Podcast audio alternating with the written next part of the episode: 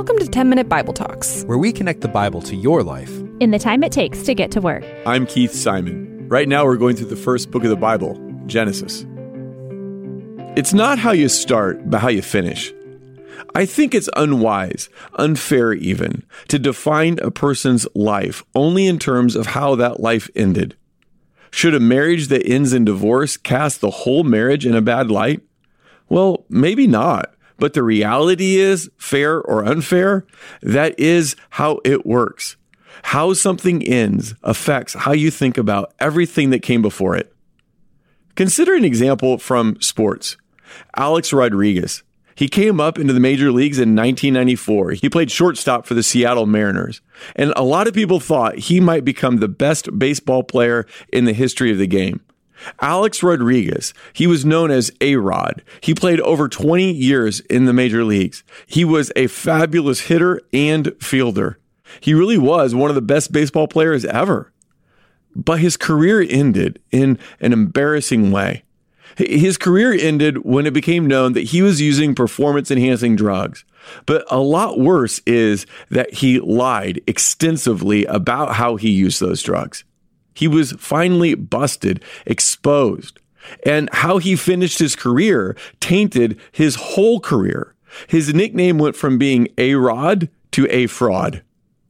Or what about an example from entertainment? Let's take Bill Cosby. Bill Cosby spent decades as a well known, a well loved stand up comedian. He became America's father, Cliff Huxtable, on The Cosby Show. But then several women started to say that Bill Cosby had taken advantage of them, even sexually assaulted him. He denied it, but eventually went to court and he was found guilty of sexual assault. Now, that conviction was later overturned, and I think it's still in the appeal process. But now Bill Cosby is seen completely differently than he had been for the majority of his life. This sexual assault, the allegations, the conviction, even though it's been overturned, well, that's how he's known. Because how you start isn't necessarily as important as how you finish. I want to show you this in the Bible. It's a guy named Demas, D E M A S. I'm sure you've probably never heard of him. He only comes up a couple times in the New Testament. We know that Paul calls him a fellow worker. So think about this. He's out there with Paul, a part of the ministry team, doing the work of the gospel. That took a lot of commitment. That was a huge sacrifice. That's not like going on a mission trip today, which is part mission and part vacation. No, this was really difficult. But listen to what Paul says about Demas in the last letter that he wrote before he was killed by the Roman authorities. So this is 2 Timothy chapter 4. Paul writes, Do your best to come to me quickly, for Demas, because he loved this world, has deserted me and gone on to Thessalonica. See, Demas started the Christian faith, but he didn't finish it. He loved this present world, and that love for this world, it pulled him away from Jesus and away from Paul. It's not how you start, but it's how you finish. Now, so far, all the examples have been negative, but it can also be really positive. You can finish strong. John Stephen Akhwari represented his country, Tanzania, in the marathon in the 1968 Mexico City Olympics. The way the course was set up is that runners left the stadium, ran the vast majority of the course, then came back into the Olympic Stadium and ran a couple of laps to finish up the 26.2 miles. About an hour after the winner had entered into the stadium, run the laps, and crossed the finish line, the crowd in the Olympic Stadium was beginning to leave. It was kind of thinning out. That's when John Stephen Akhwari entered. And when he entered into that stadium and began to run the final couple laps of that Olympic marathon, people took notice and they began to stand and cheer for him. John Stephen Akhwari finished that race, but he finished last.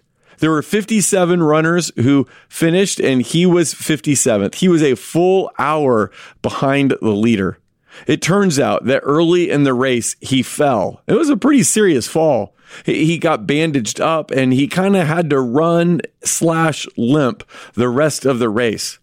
Reporters asked him, Why didn't you just stop running? I mean, why not just sit out? You fell. You had a very good reason to not finish the race. There were a lot of other runners who didn't finish the race and they didn't have near as good a reason as you did. And John Stephen Akhwari looked at the reporter and he said this My country did not send me 7,000 miles to start this race. My country sent me here to finish it. So it is with God. God sent us not just to start the race of the Christian life, but to finish it. It's not where you start in your faith, it's where you finish. So Jacob is going to finish his life in a different place than he started. And to be frank, it's a better place. Because as we've gone through the book of Genesis, we've noticed how God is at work in people's lives, broken people's lives. And in the last few days, we've been watching as God has been at work specifically in Jacob's life. When we first met him, he was a liar, deceiver, manipulator who trusted in himself. He manipulated circumstances to try to get his own way. But God has been at work in his life. Did you know God wants to work in your life too? God's salvation is by grace. He loves you where you are, but he doesn't leave you where you are. He wants to grow you in godliness. He wants to grow you to be more like Jesus. He wants your character to reflect God Himself. One of the ways that God worked in Jacob's life is through his encounter with his uncle Laban. The liar met the liar. In Laban, Jacob had met someone just like himself. The hardship that he experienced with his wives and his business dealings with Laban, well, all that seemed to be used by God to change him. Hebrews 12 tells us to endure hardship as discipline from God. All the hardship that comes into our life, God uses to mature us and make us more like Jesus. Or at least He wants to. A lot of it depends on how we respond to it. Listen to what it says in Hebrews chapter 12. It's talking about our earthly parents, and it says, They disciplined us for a little while as they thought best. But God disciplines us for our good, in order that we may share in his holiness. No discipline seems pleasant at the time, but painful. Later on, however, it produces a harvest of righteousness and peace for those who have been trained by it. We've been watching God take Jacob through a long season of hardship. And that hardship is discipline. It's meant to correct Jacob, develop his character, and deepen his faith in God. Do you see hardship as something that God uses in your life for your good? It takes a lot of faith to see that, right? Because I have to trust God because what we read is true. Discipline is unpleasant, painful at the time. So it feels in the moment like God is against me. But can I see that hardship through eyes of faith? Can I see this painful moment in my life as something that God is doing for my good? So while the Bible never tells us to be thankful for health problems or job problems or any other problems in this life, we are told to be thankful for what they produce, how God uses them in our life. Jacob didn't like being lied to and manipulated by his uncle Laban, but it's changing him. Uh, let's see how it all plays out in Genesis chapter 31.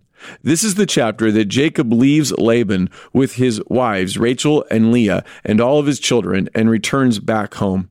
The Lord said to Jacob, Go back to the land of your fathers and to your relatives, and I will be with you. And Jacob listens to God. He listens to God and immediately starts to obey God. He calls his wives, Rachel and Leah, together to meet him out in the field so that they can't be overheard.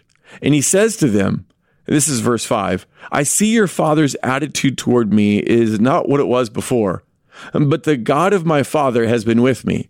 In other words, Laban had turned his back on Jacob. He used to like his son in law, but now he's begun to resent him because Jacob's business has thrived while Laban's has gone backwards. Verse 9 So God has taken away your father's livestock and has given them to me. Jacob had come to Laban with nothing, but now, comparatively, he's a rich man. He has herds and livestock of his own. That is the fact. But notice how Jacob interprets the fact. Instead of saying that his increase in livestock and the increase of his herds was due to his smarts or his hard work, He quickly says it's all due to God's blessing. One mark of the humble person is that they are quick to credit God with everything good in their life. James 1:17 says, "Do not be deceived.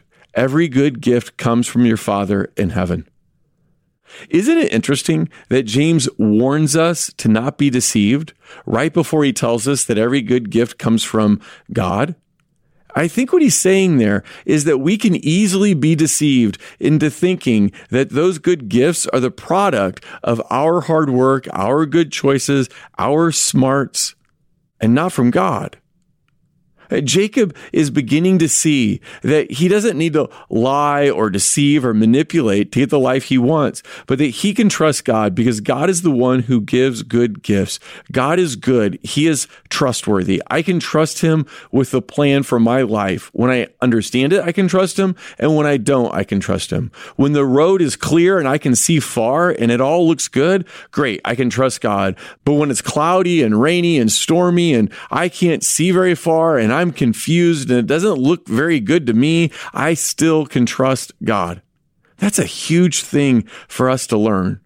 I can trust God to provide for me. I can trust God's will for my life. I can trust God enough to obey Him. I can trust God to give me satisfaction. I can trust God to give me whatever I need in this life. Whatever is best for me to have, God will give it to me. If I don't have it, that's because it's not best for me. Because if it were best for me, then God would give it to me.